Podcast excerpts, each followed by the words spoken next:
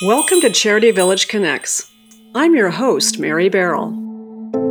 In this episode, we'll continue to explore the mental health and burnout issues that affect nonprofit professionals and examine what's being called the Great Resignation. In fact, we'll ask point blank is the Great Resignation real? And is it impacting the Canadian nonprofit sector? I think we're definitely seeing a transition. There's no question about that. So, really, really significant shift either have already changed or are considering it. It's not clear that it's a symptom of massive numbers of people throwing up their hands and saying, I won't work anymore. There's a big discussion about whether the great resignation in the US is actually the great retirement. I think what the world is actually experiencing in terms of the labor force is more of a great migration. The last 10 years, the turnover rate has increased every year. So technically, you could say we've had a great resignation every year for the last 10 years. I feel like I'm always trying to find balance in my life. Balancing with working and all the kids' stuff, my relationship with my husband. Every day it's like, okay, how am I going to do this? How are we going to get through this?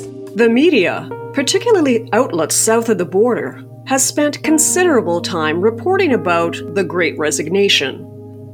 Remote workers are choosing to not return to their in person jobs.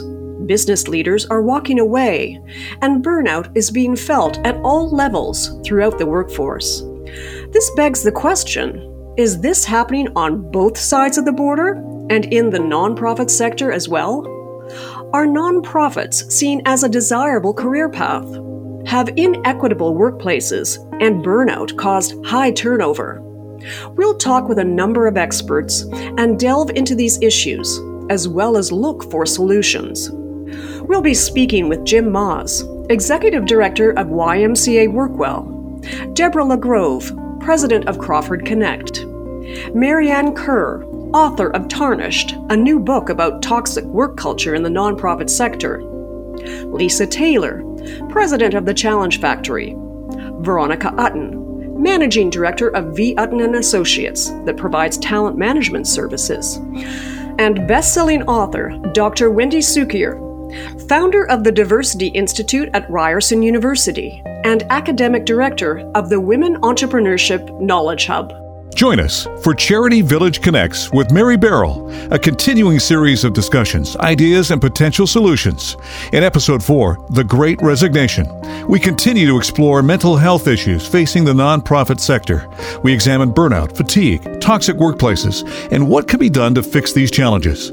Download The Great Resignation wherever you subscribe to your favorite podcasts.